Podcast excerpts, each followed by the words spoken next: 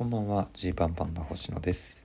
このラジオはひゃくにんの前では言わないけれど、差し飲みだったら言うかもしれない話をお届けしている差し飲みラジオです。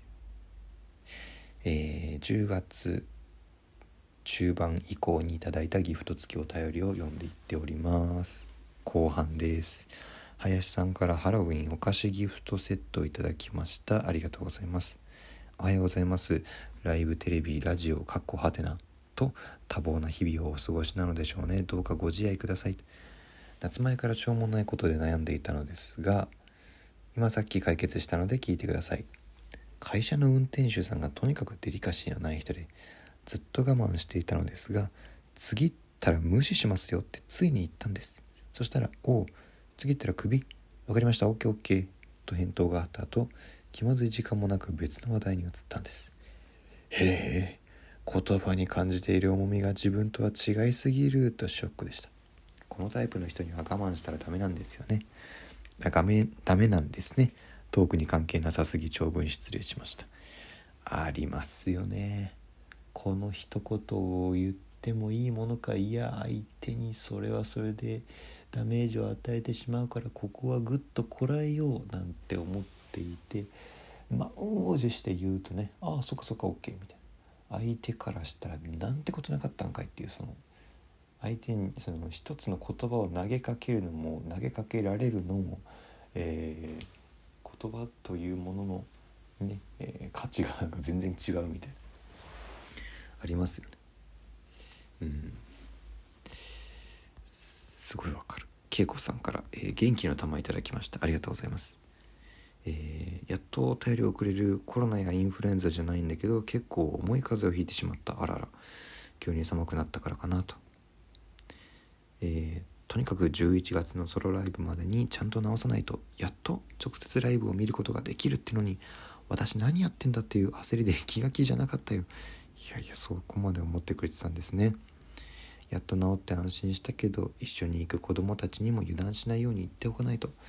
ラジオトークも聞けてない分を聞いていくね。星野くんたちも体調ほんと気をつけてね。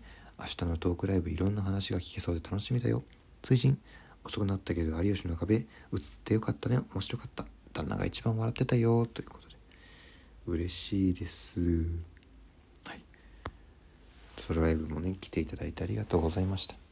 そう、じゅういちがつのトークライブももう近々ありますので、えー、よろしければ見てください。じゅういちがつじゅうくにち土曜日夜にじゅういちじよんじゅうごふんからです。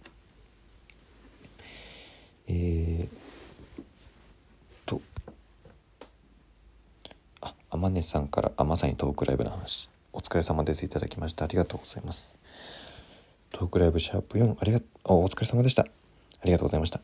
今回は星野さんのご結婚に関するお話を、コント制作所の時よりも詳細にお聞きできたのが嬉しかったです。一平さんのリアクションだったり、ガチトーンのコント師だろうも笑いすぎました。あの空間にいると、お二人のトークが回を重ねるごとに面白さ倍増していくのに加えて、お二人の強い絆だったり、トークへの向上心が伝わってきて、毎回本当に来てよかったな、また行きたいなって気持ちになります。次回も楽しみにしています。ありがとうございます。今回はね、前回からのスパンがちょっと短くはなってるんですけど、でも話したいこと結構あります。今回特に結構ありますんで、ちょっと見てほしい。あっちゃんさんから、ハロウィンお菓子セットすごいです、応援してます、いただきました。ありがとうございます。星野さん、こんばんは。こんばんは。昨日 G パンパンダさんのトークライブ会トークライブ会場に見に行きました。日々母にジーパンパンダさんの話をしていて、ネタも見てくれたり、ゲラネクストも全部聞いてくれて、ジーパンパンダさんの活動を一緒に楽しんでくれてるので、母を誘って一緒に行きました。えー、嬉しい。面白くて大好きだと私が思ってるジーパンパンダさんのトークを生で見てほしかったので、母も楽しんでくれたみたいで嬉しかったです。あと、一平さんは水を飲んでいたけど、星野さんは水を全然飲んでなかったねと母が言っていたので、えー言っていて、私はそこまで意識できてなかったので、そうだったんだと思ったのですが、星野さんのラジオトークを聞いて、水を全然飲んでなかったのは星野さんが戦いの場を想定して挑まれた努力と分かり、未来に向かって一歩一歩前進している姿を見習いたいと思いました。ありがとうございます。あの自分がラジオトーク上で言った話ではあるんですが、活字に起こされるとめちゃくちゃ恥ずかしいですね。まあ努力努力まあね、実際はこうだろうなみたいなぐらいの感じで。林さんからじゅうがつスーパーサンクスギフトをいただきました。ありがとうございます。ハッピーハロウィン、ハッピーハロウィン、ハッピーハロウィンってハッピーハロウィンって言うんだっけ、そう返すんだっけ、メリークリスマスメリークリスマスみたいなことだっけ。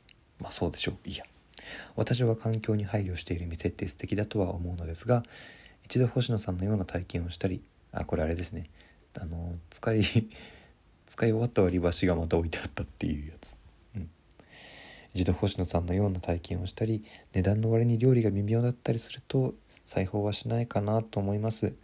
バイトとかできませんね。プレッシャーですし、プライベートでも過度に気にしてしまいそう。今日はさんさいの息子に泣かされて、家族で行くはずだった場所に一人で家出しに行くことになりました。何？これはこれでどういうこと？例のドライバー、あ、さっき出てたね、言葉の重みが違うドライバーが、えー、やっぱり戻る、後でふたりを連れてこようかと気遣ってくれて、ちょっと見直しました。笑い。私にとっては人間育てるのが人生で一番難しいです。どうして世間は望んで産んだんだから、もしくは責任感もなく産んでみたいなことを言うのですかね。それ以外にも無数のパターンがあることを想像してほしいです。今日は羽を伸ばしてお笑い見て寝ます。毎年この時期 エムワン に生かされてます。うーん、詳しく何があったかはちょっとわからないですけどね、あの エムワン で少しでもあの楽しくなれてるなら本当に エムワン 様々ですね、えー、ギャオ YouTube 公式動画様々でございますね。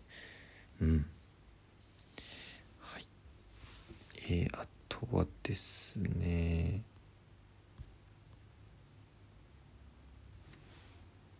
あ、ここまでかな。じゅうがつじゅうがつにもらったのはここまでかなと思います。えー、もうちょっと最近のとこまでいくか、えー、いけるいける範囲でいける範囲で紹介したいと思います。天音さんからお疲れ様ですいただきました。ありがとうございます。事件が起こるネタライブお疲れ様でした。配信にて拝見しました。えー、心理調査のネタ久々に拝見したのですが、ソロライブ間近ということもあって、ますますお二人の演技や面白さに拍車がかかっていて最高でした。一平さんの名字を芸名に含まないことになった経緯、私も気になっていたので、この機会にジーパンさん豆知識として知れてよかったです。笑い。そして私事になってしまうのですが、交通機関が大幅に遅延し空席を作ってしまったこと、本当に本当に申し訳ありませんでした。以後こういったことがないようにもっと時間に余裕を持ってライブに行きます。もちも到着が早すぎて言い待ちみたいになってしまったらすみませんという、いうね、えー、謝罪みたいなのありますけれど、まああのまあそれしょうがないんで、あの大丈夫ですよっていうのと、まあ正直この日のライブは割と、えー、お客さんの入りも半分とか半分ちょっとぐらいだったので、あの そ, そこまでね、うん、ま、そこまあそうこの後はさせていただいて、はい、ありがとうございます。お気遣い。えー、けいこさんから秋てんこ盛りいただきました。ありがとうございます。えー、とあれですね、これソロライブ直前です。えー、星の地星の地って呼ばれてる。いよいよだよ、あさってだよ。この前のお便りで私が風邪をひいてしまい焦ったと書いたんだけど、私が治った後に今度は息子が風邪をひいて、抗原検査は陰性だったもののソロライブまでに治らないとやばい、息子が治っても次に娘が風邪ひいたら娘は一人置いていけないからアウトだと、もう毎日ハラハラでハラハラで気が気じゃなかった。旦那には誰か行けなくなったら俺が仕事を休んで代わりに行こうかなと軽く脅されてたしなるほどね。でも無事にさんにんで行けるよ。もう新幹線のチケットも取ったし、準備万端だぜ。娘は昨年コロナの影響で修学旅行の行き先が東京ではなくなってしまったんで、東京へ行くのも初めてになります。なのでせっかくだから、朝から東京へ向かい、いろいろ回ってソロライブを最後のメインイベントにしたいと思います。いや、こんな風にね、東京に来つつ楽しんでもらえるっていうのは、本当に嬉しいですよ。えー、さらに恵子さんから楽しいだけいただきました。翌日ですね。星田くん明日だ日報みたい。嬉しいよ、楽しみだ。長かったな。最初の印象は悪かったとはいえあの調子乗ってるみたいな感じですね。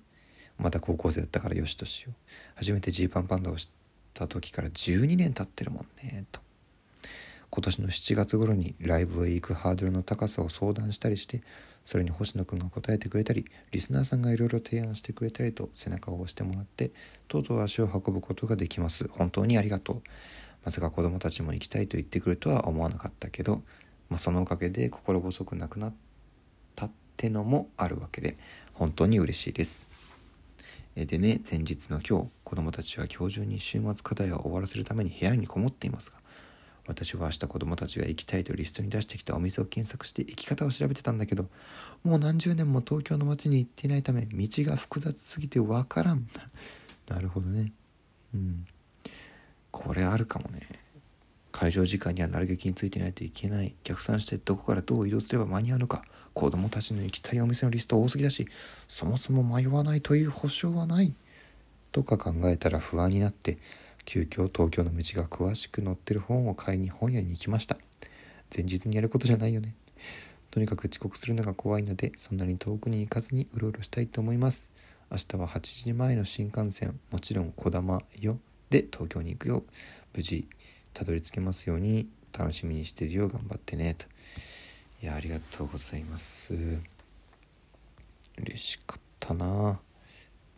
で、ここら辺読んだかな。 ディージェー 特命さんから応援してますいただきました。当日&少しですいません、今日は頑張ってください、たくさん笑いに行きますというあたりから、えー、ソロライブソロライブ感想トークなのでございます。本当に皆さんありがとうございました。